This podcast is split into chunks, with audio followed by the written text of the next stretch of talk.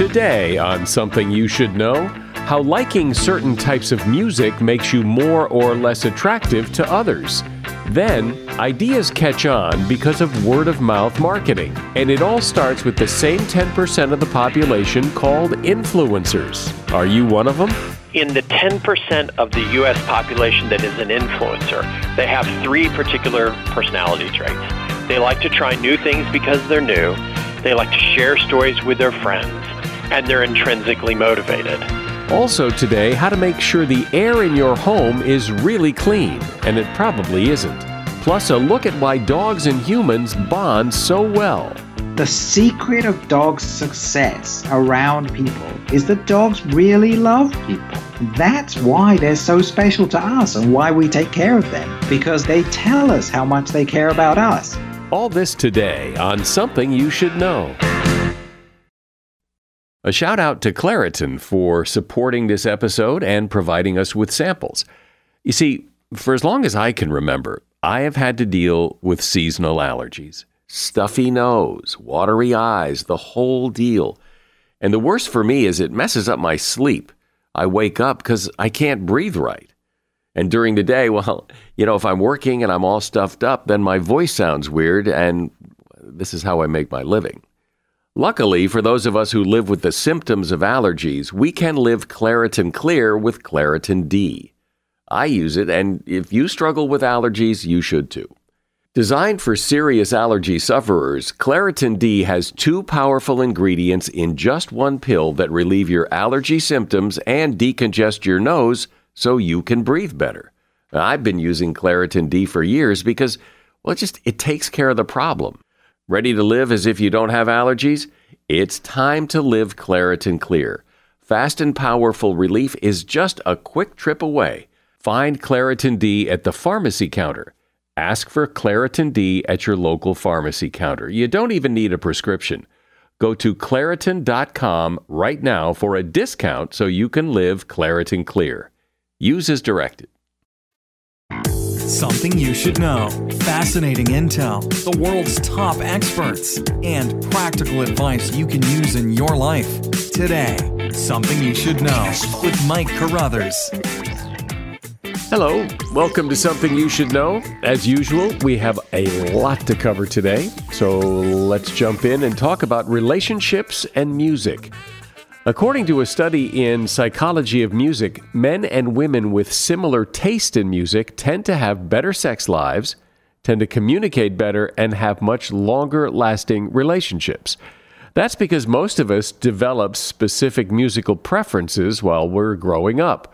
Our taste in music can reflect our childhood, our emotional connections, and even our values. One study even broke down compatibility by music genre. The findings suggest that devotion to country music makes both men and women less attractive to someone of the opposite sex who does not like country music. Men who loved heavy metal music were found more attractive, while women who loved metal music were not. Guys liked women who liked classical music, but women shied away from guys who liked classical music. Both men and women who liked jazz and blues tended to be more open to new experiences. And that is something you should know. Frequently, I end episodes of this podcast by asking you to share it with someone you know. It's my way of getting a little word of mouth marketing going.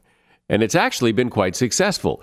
Our audience continues to grow month after month, and we do very little outside paid advertising. I don't think we've done any of it. It's mostly just people telling other people who tell other people. It's a pretty strongly held belief that word of mouth marketing is the best kind of advertising there is that if you can get people to tell their friends about a product or service or idea, and they tell their friends and they tell their friends, oh, that's about as good as it gets. So, how do you make word of mouth advertising or word of mouth marketing work exactly? Here to discuss that is Ted Wright. Ted is the CEO of a company called Fizz, which specializes in word of mouth marketing, and he's author of a book called Fizz Hey, Ted. So, why don't you start with the story of how you got interested in word of mouth marketing? It's a really interesting story. So, so let's start there. So it all came about. I had my eureka moment uh, when I was at the University of Chicago for Business School. I was in the computer lab one day and uh, early in the morning and noticed that the ambient light in the computer lab was blue which was basically the light that was thrown off of the Netscape screen. And so everyone was using Netscape, and Netscape was only kind of an okay thing. And I was using Netscape, and of course, I was cussing at the inanimate object because it really wasn't giving me, you know, a decent search return that I needed. And somebody leaned over and said, "Hey, why don't you use Google?"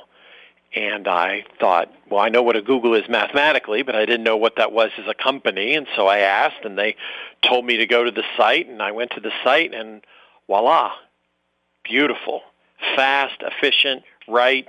You know, I did some A/B testing, and then I was gone. And about 20 minutes later, the person next to me is going through the same thing, and you know, five or six hours. So I lean over and I share the answer with them, and and then five or six hours later, I get up, I'm done writing my paper, and I stand up, and the ambient light in the room has turned from blue to white because person to person it, had just gone just like an old game of telephone, and everybody had converted to Google. And I was like, that's really interesting. No advertising, no commercials, no anything. They just changed 30 people through just conversation and no money changing hands, no, you know, paid endorsements, anything like that. I also watched TiVo get adopted in the same way. And this is the very late 90s, so this is like 98, 99, and 2000. So I had my eureka moment, which was I think word of mouth is going to come back and start to play a bigger and bigger role. So I built uh, the algorithms and I built all the mechanics to do a replicable word of mouth marketing campaign that gets results. And our first client was Pabst Blue Ribbon. We've gone on from there. Well, that's a great story, but I think people believe that when they came out, TiVo and Google, these were very new, very unique kind of products that lend themselves to word of mouth marketing. But if you're just selling widgets or copiers or dry cleaning, that it's very hard to generate that kind of excitement uh, on a more mundane product or service. So you used two words. You used new and you used unique. Um, and then there's another word that in there we could drop in, so differentiated. Um, new and unique doesn't really make a difference. It's differentiated because TiVo is in fact not new. TiVo is just a digital VCR. And Google is not new. It's just the Library of Alexandria much faster uh, and somebody else is doing the work that you don't have to pay for them. So it's not like Sergey invented library science. He just said, I think I can catalog all of the world's knowledge. And that, and they wrote an algorithm to be able to do that. And then they put the labor onto you and I saying yes and no by how many clicks we did, and it became a self-fulfilling prophecy. So the question is, for everybody out there, is is my product or service talkable? Is it worth one consumer saying to another consumer, hey, I know this thing about you, and I know this product or service could solve a problem that I'm pretty sure you have or that I actually know that you have, and let me take a minute and tell you about this. Isn't it, though, human nature that it's got to be pretty outstanding for somebody to go to that trouble?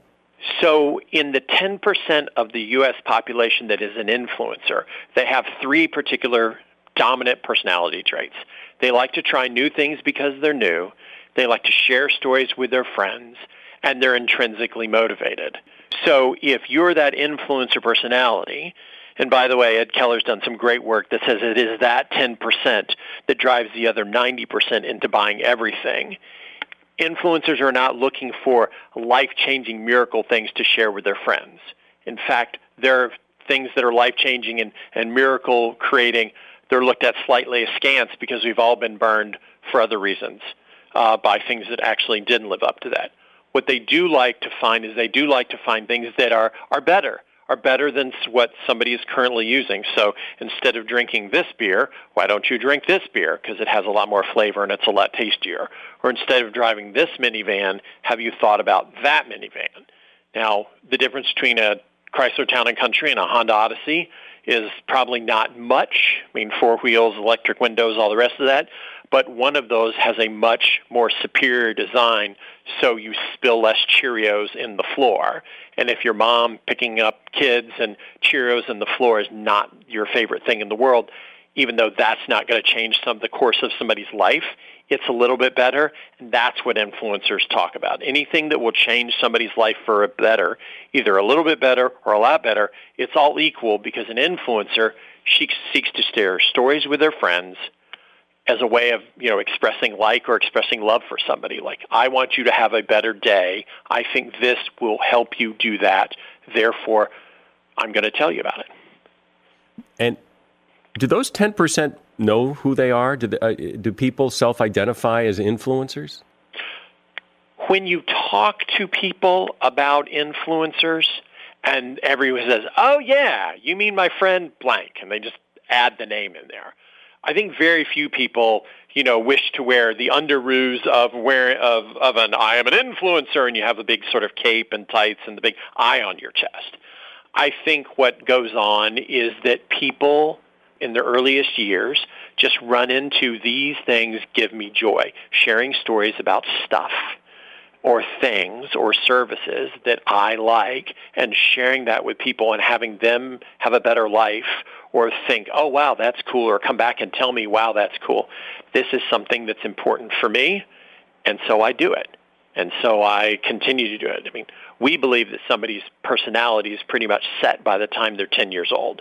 There's some psychoanalysts that believe in some schools of thought that think it's much earlier. But generally, if you're a North American, by age 10, 12, 8, somewhere around there, those parts of being an influencer are pretty much set in your personality.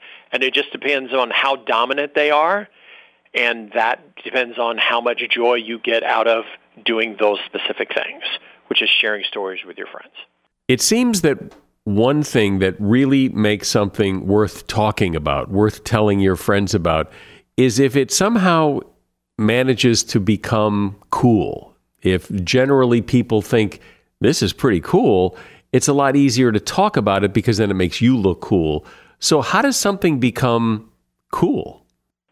As opposed to cool, which is an excellent word, but let's do, you know, what what is this let's say what is makes a story shareable? What makes a story talkable? And there, which is also could also easily be cool. A story is interesting to the influencer, so they'll pick it up and they'll seek more information about it. It's relevant to the influencer's audience and is authentic to the way the influencer currently views either the brand in specific or the category in general. So a story is cool or a story is readily shared among friends that know each other if it is interesting, if it is relevant, and if it is authentic. So can you give me an example or two maybe to, to kind of flesh this out?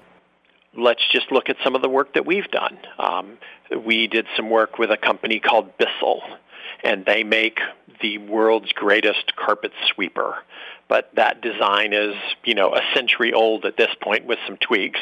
So why is this really new?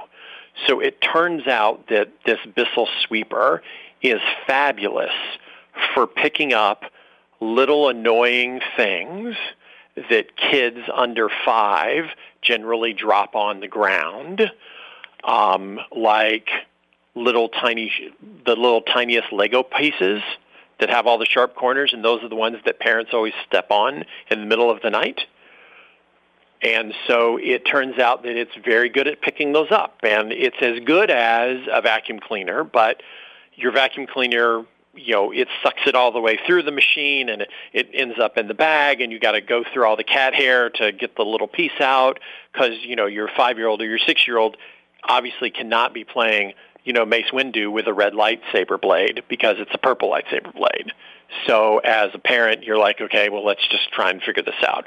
So the Bissell Sweeper ends up being the world's greatest thing to pick up Legos with. So you go and you demo this. And if you're a Lego parent, of which there are hundreds of thousands across the United States, you're like, oh, this is the greatest thing ever. It, now the kids, I can I'm not stepping on these things. And the kids love using the sweeper, and they pick them up, and um, my house is cleaner, and it's less of a mess, and it's fabulous. Now, if you're not a Lego parent, you totally don't care because you don't have Legos in your house and you're not stepping on them in the middle of the night. But if you're a Lego parent and your kid's got 10, 15, 20,000 of these little bricks, any one of them can come and bite you on the bottom of the foot at any one moment. This is, you know, a gift from the heavens.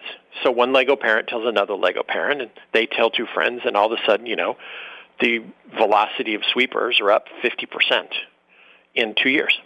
That's a great example because as soon as you said Bissell, I thought of my grandmother.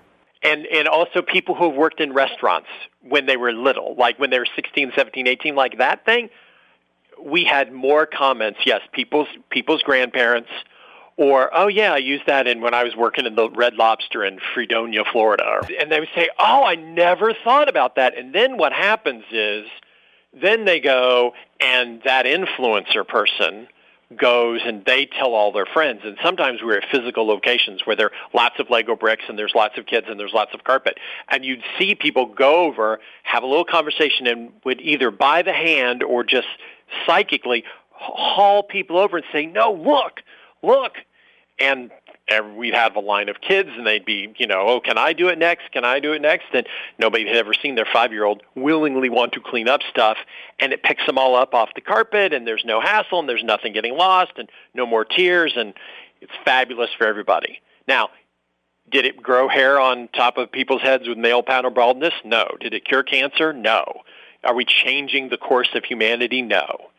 But is it awesome that you, when your plane is delayed and you get at home at like three in the morning, and it's is it awesome that you're not impaling yourself on one of these Lego bricks? It is, and for thirty bucks, what the heck? So, and so also to remember, just as a as a bit here, the average word of mouth conversation in the United States is only 32 seconds long. So we're not talking about big long diatribes with white papers, and we're talking about just one friend telling another friend while the kids are in swim practice or people are talking in the narthex after church or just, you know, sitting around the whatever virtual or physical water cooler that is. Just, hey, I know this about you. I know this about this product or service. I think you should know about it because I think it could be important to you. Boom. Great. I'm talking with Ted Wright about word of mouth marketing. Ted is the CEO of a company called Fizz, which specializes in word of mouth and his book is also called Fizz. If you have to hire someone, what's the best way? Referrals?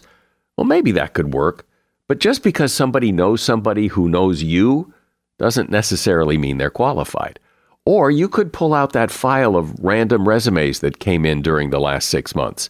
Maybe there's somebody in there. Maybe. Now, if you're hiring, you need Indeed. Indeed is your matching and hiring platform with over 350 million global monthly visitors, according to Indeed data, and a matching engine that helps you find quality candidates fast. As a business owner, I've found that hiring the right people, well, there's just nothing more important. Don't leave it to chance or a referral or a random resume. Use Indeed. In the minute I've been talking to you, 23 hires were made on Indeed, according to Indeed data worldwide. Indeed's matching engine is constantly learning from your preferences. So the more you use Indeed, the better it gets. And listeners of this show will get a $75 sponsored job credit to get your jobs more visibility at indeed.com slash something. Just go to Indeed.com slash something right now and support this show by saying you heard about Indeed on something you should know. Indeed.com slash something. Terms and conditions apply. Need to hire? Oh, you need Indeed. As a listener to something you should know, I can only assume that you are someone who likes to learn about new and interesting things and bring more knowledge to work for you in your everyday life. I mean, that's kind of what something you should know was all about. And so I want to invite you to listen to another podcast called TED Talks Daily. Now, you know about TED Talks, right? Many of the guests on Something You Should Know have done TED Talks. Well, you see, TED Talks Daily is a podcast that brings you a new TED Talk every weekday in less than 15 minutes. Join host Elise Hu she goes beyond the headlines so you can hear about the big ideas shaping our future. Learn about things like sustainable fashion, embracing your entrepreneurial spirit, the future of robotics, and so much more. Like I said, if you like this podcast, something you should know, I'm pretty sure you're going to like TED Talks Daily. And you get TED Talks Daily wherever you get your podcasts. So, Ted, I wanted to ask you because you brought up a great example of Bissell being the number one carpet sweeper, but I suspect that's in a category where there aren't a lot of other carpet sweepers vying for the number one spot. What do you do when you're in a more crowded field? Say you have a brake shop, or you're a web designer, or you work from home eh, and have a babysitting service. How do you differentiate yourself from all the other ones? So you create differentiation by finding something that is unique at your core that you can do better than lots of other people. So let's think about a marketplace where you have lots of different things going on. Uh, we've worked with a couple of country acts, and there are new country acts this week, and there are new country acts next week, and there's going to be a whole bunch of new stuff next year, and there's a whole catalog of all this other stuff, you know, going back half a century. So, crowded market space, lots of noise, lots of vying for the entertainment dollar. So as a band, what you have to do is you have to say, okay, what are we going to really be about?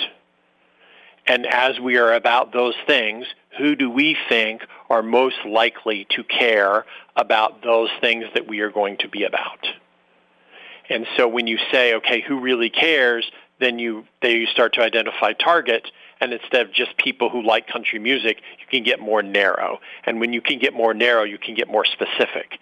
And as you get more specific as a brand, either a product or service, you have more and more people recognize in the offering that you're doing, like, oh, I would really like that. That is super cool for me. I should go get that. And then they go and they sample it. And if their experience matches the story that their friends told them, then they just stay and they continue to sample at whatever rate they're going to sample. How do you find influencers to get your message to them? So, influencers, you don't find them, they find you. So, let's go back to the personality traits for influencers. They like to try new things because they're new, they like to share stories with their friends, and they're intrinsically motivated because they like to share stories with their friends, they're always swimming through the sea of commercial information that's out there. Your job is not to try and corral the fish in the ocean because that's a lot of work. Your job is to get the right bait, the right story.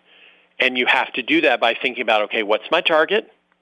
And where are they going to be? And then you take that bait and you throw it into the you know the ocean of humanity that you've got swimming around. And those people, if you do that right, those people that are influencers are going to you know come up there as, as as fish in our fish analogy. They're going to come and they're going to chomp down on your bait, and then you got them. The other way is to put on swim fins and goggles and like swim through the ocean and chase fish, and that you can do, but it's way more expensive and way less efficient than creating an opportunity for the fish to come to you and to attract them to you. So it's it's like in Jaws when they're looking for the shark, they just throw some meat in the water and wait. That's exactly right. So let's talk about Jaws for a second. All right. So let's talk. If we're going to hunt great white sharks, we take big pieces of bloody chum and we go deep into the ocean and we throw them in there and we hope there's a blood trail and then great white sharks will come and then we try and catch one if we were going to try and attract angelfish inshore in a reef, taking that same chum of a story and dropping it in there would just scare the hell out of the angelfish and they'd run away. But if you go to the little grocery store and you get frozen peas, and peas are high in sugar and they're green so fish can see them very well, and you throw frozen peas into, you know, a reef, every fish will come out and there'll be fish fights and there'll be like hundreds of thousands of fish show up. Again, if we're hunting great white sharks, if we throw some green peas into the ocean, ain't going to be the shark. So it is knowing who your audience is, which fish am I going after, and which chum is going to be best for that particular fish. And then your job as a marketer is not to chase the fish. Your job is to keep putting bait in the water because the fish will come to you, just like consumers will come to you. Consumers in the United States are super smart. We are the most marketed to people on the entire planet Earth. On average, a U.S. consumer gets hit with about 14,000 commercial messages a day. So we ain't stupid. We're very well trained in marketing, so we can make our own rational decisions. You have to put, as a marketer, you have to put a story that's going to attract people, and they'll make the right decision for themselves. So, how does social media fit into the word of mouth marketing equation? If if you share something on Facebook or Twitter, is that word of mouth? What social media cannot do is it can't really convert very well into actual sales. So the trust factor on a face-to-face conversation is two orders of magnitude greater than in a digital conversation, even if the both sides of the digital conversation already know each other. This, we believe, I mean, there's some research on this, but this is coming out now. We believe this is because we, we know of 156 different, separate, distinct ways that somebody communicates with somebody else face to face. From hand gesticulation to voice modulation to vocabulary choice to facial, like the whole thing. And we also know there's at least 11,000 years of cultural history about talking to one another, and there's all kinds of rituals like the handshake or in Asia the bow, and there's all kinds of things going on. In digital, that doesn't exist there's only six known ways that we can figure out to communicate with somebody digitally. So there's so many fewer nuances that the digital conversations are just not nearly as effective. That's fascinating. You know, I, I don't think people realize how sophisticated word of mouth marketing can be. I think the perception is mostly that, you know, it's just one person tells another person, and it's great if that happens, and that's a great way to market your product. But clearly, there's a lot more to it. And and you've explained it really well.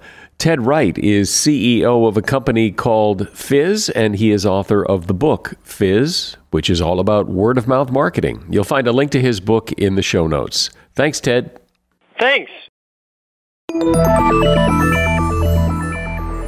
I've always been a dog lover. Not that I don't like cats. I had some great cats when I was younger, but mostly I'm more of a dog person. And like most dog people, I've always wondered about why it is that dogs bond so well with humans and why we bond so well with them. What does my dog get out of our relationship? What is she thinking or not thinking about me? What could make the relationship better? Well, one person who has been hard at work studying all this for the past 15 years is Clive Wynne. He is founding director of the Canine Science Collaboratory at Arizona State University, and he is author of a book called Dog is Love Why and How Your Dog Loves You. Hi, Clive. Mike, thank you for inviting me. So, part of the appeal of having a dog is that, that devotion that a dog has. Every dog owner knows that feeling of coming home to a dog who is just so happy to see you. It's a very special feeling that dog owners know. Well, right. And even if you're not a dog lover, even people who are not dog lovers recognize that dogs love us, right? Even if you don't feel inclined to reciprocate it. So when I started studying dogs, the dominant theory that existed among scientists who were interested in dogs was that dogs had evolved special kinds of intelligence, special kinds of cognition, that they were especially skilled in understanding what we were up to. And I started looking into that and I found I just couldn't believe that. Not that I don't believe the dogs understand what we're up to, I just don't think that that's a particularly unique skill about dogs. And it wasn't until I got a dog of my own again, after many years without canine company, that it came through to me. This dog we got, Xephos, she's not smart. She's honestly not smart, but she is so loving. And that's really when the penny dropped for me. And I recognized that the secret of dogs' success around people is that dogs really love people. That's why they're so special to us and why we take care of them, because they, they tell us how much they care about us. Do you have a sense that dogs would rather be with other dogs or they'd rather be with people or they would just rather be with something? So it, it's all a question of how your dog grows up, how a dog grows up. because no being is born knowing what kinds of other beings it's okay to form strong bonds with. Our dogs were born around people, all of them. You know, they were all born around people. And so they love people and they want to have strong relationships with people. Many dogs also grow up with other dogs in the home, and so they can form strong bonds with their own kind. And, you know, dogs can form strong bonds with, as far as we know, with any other living thing.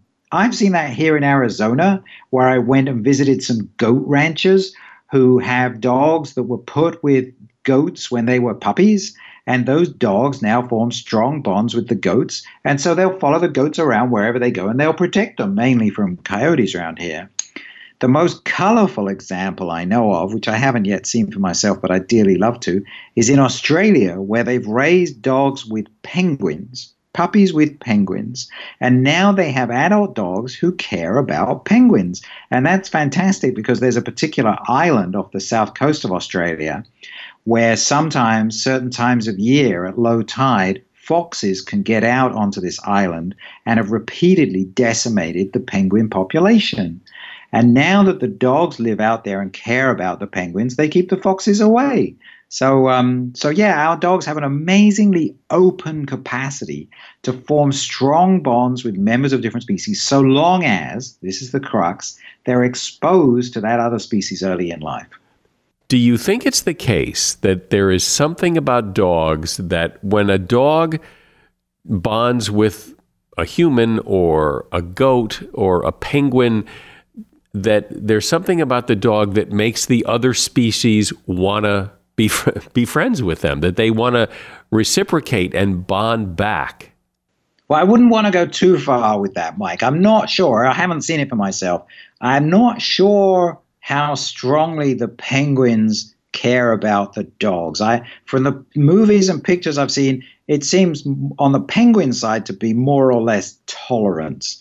Um, but certainly in our own species, and this I think is the crux of the matter, because dogs can fall in love with penguins and they can fall in love with goats, but that's not the secret of their success. The secret of their success is that they hitch their wagons to ours. And so by falling in love with us, yes, we feel compelled to reciprocate this and we, and it and it helps us, right? I mean, dogs help us. There is a study where they put heart rate monitors on both people and their dogs. And so they can show how when the people and the dogs sit together on a sofa, their hearts calm down and fall into synchrony. Our dogs, numerous studies show this now, have a positive therapeutic benefit for human beings. And this is aside from all the amazing jobs that dogs do for us, starting way back in prehistory when dogs started helping people hunt, which I think is probably where our affection for them first started when we saw how much they could help us. So what is my dog thinking? I don't think I don't think the dogs think an awful lot, but they feel an awful lot. So I personally don't believe that dogs have high levels of cognition, of thinking, but I do think that they feel, their emotional states are very, very strong in them. So, and and it's not like you don't need to be some kind of scientist to be able to read this. I mean, when you come home, you can see how happy your dog is to have you back. Right now, my dog is in a sort of relaxed, happy state that she knows I'm nearby. She probably likes hearing my voice rattling on here that calms her that everything is right in her world, everything is in its right place. On the other hand, if something happens that frightens her, then I definitely can see that. I mean, one of the wonderful things about the human dog partnership is how well we read each other, that we can see in our dog's tails, you know, and we don't have tails, right?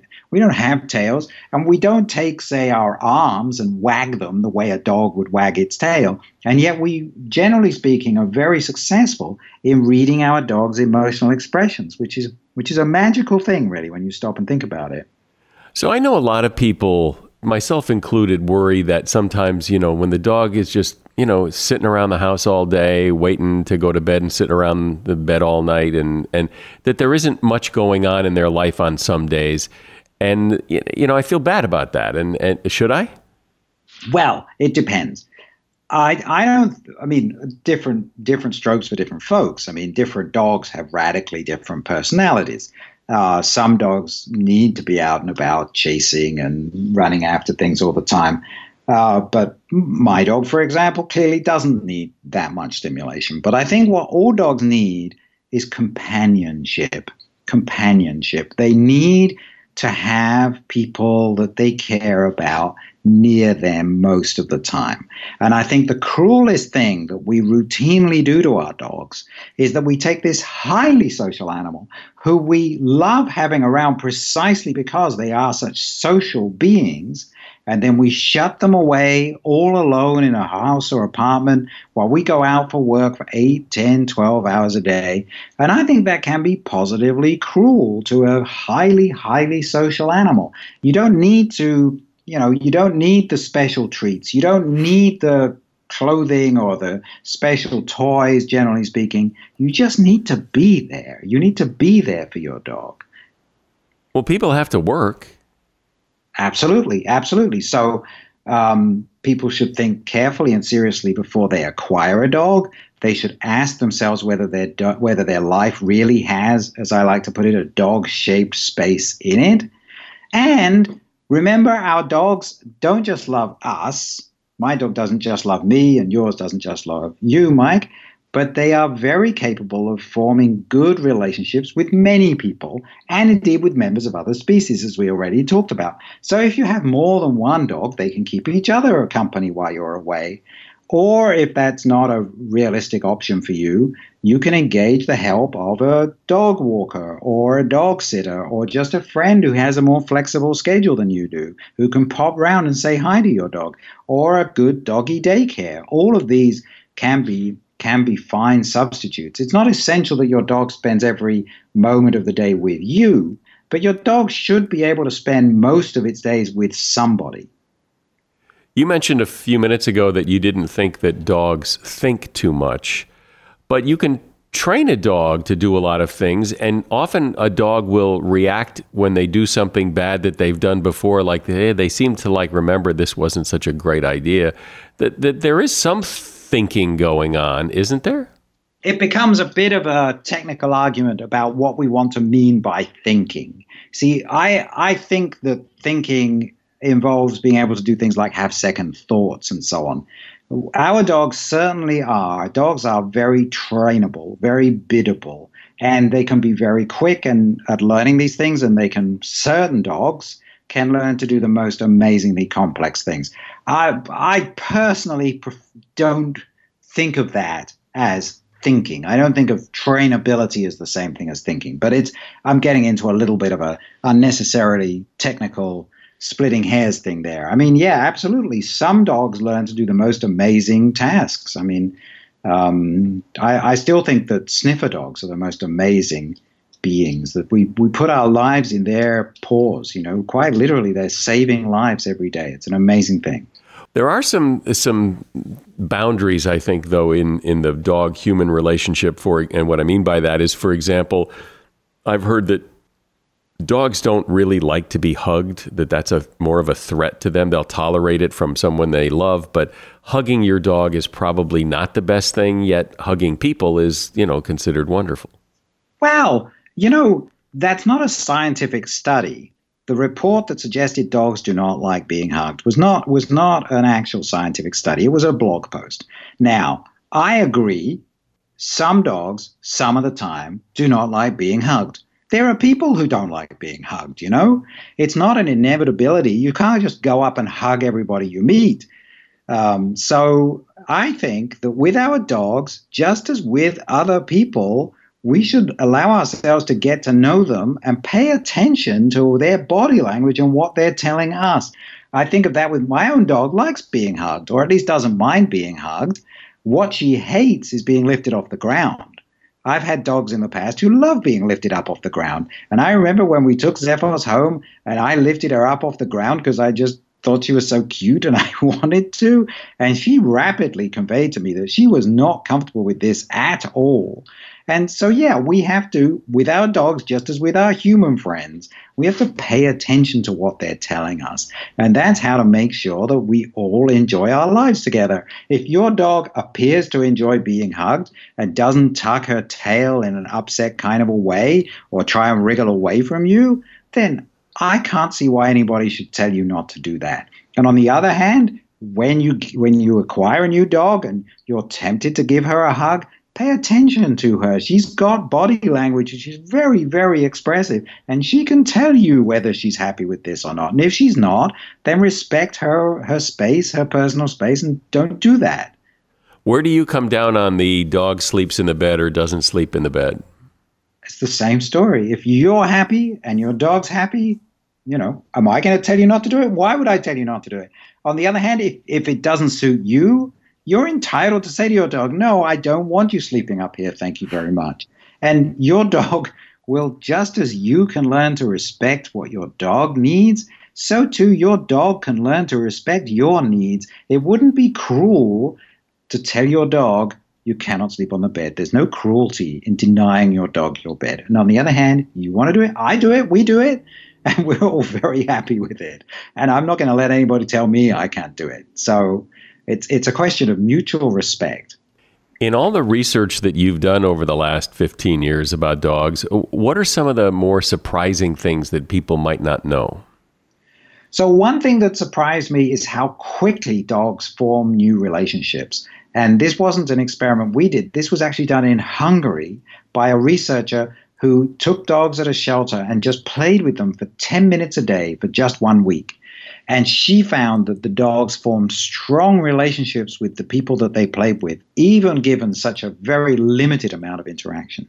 We've done our own experiments showing that dogs living in a shelter within minutes start to show an interest in people. So that's one thing that I hadn't expected how quickly, and that's important to realize how quickly dogs form new relationships. And that's important to realize because if you're thinking of getting a new dog, you might be nervous about taking on an adult animal. You might think that taking on an adult dog would be like adopting a teenage child, that this individual would already have strong relationships in their past that would make it difficult for them to form new, strong bonds.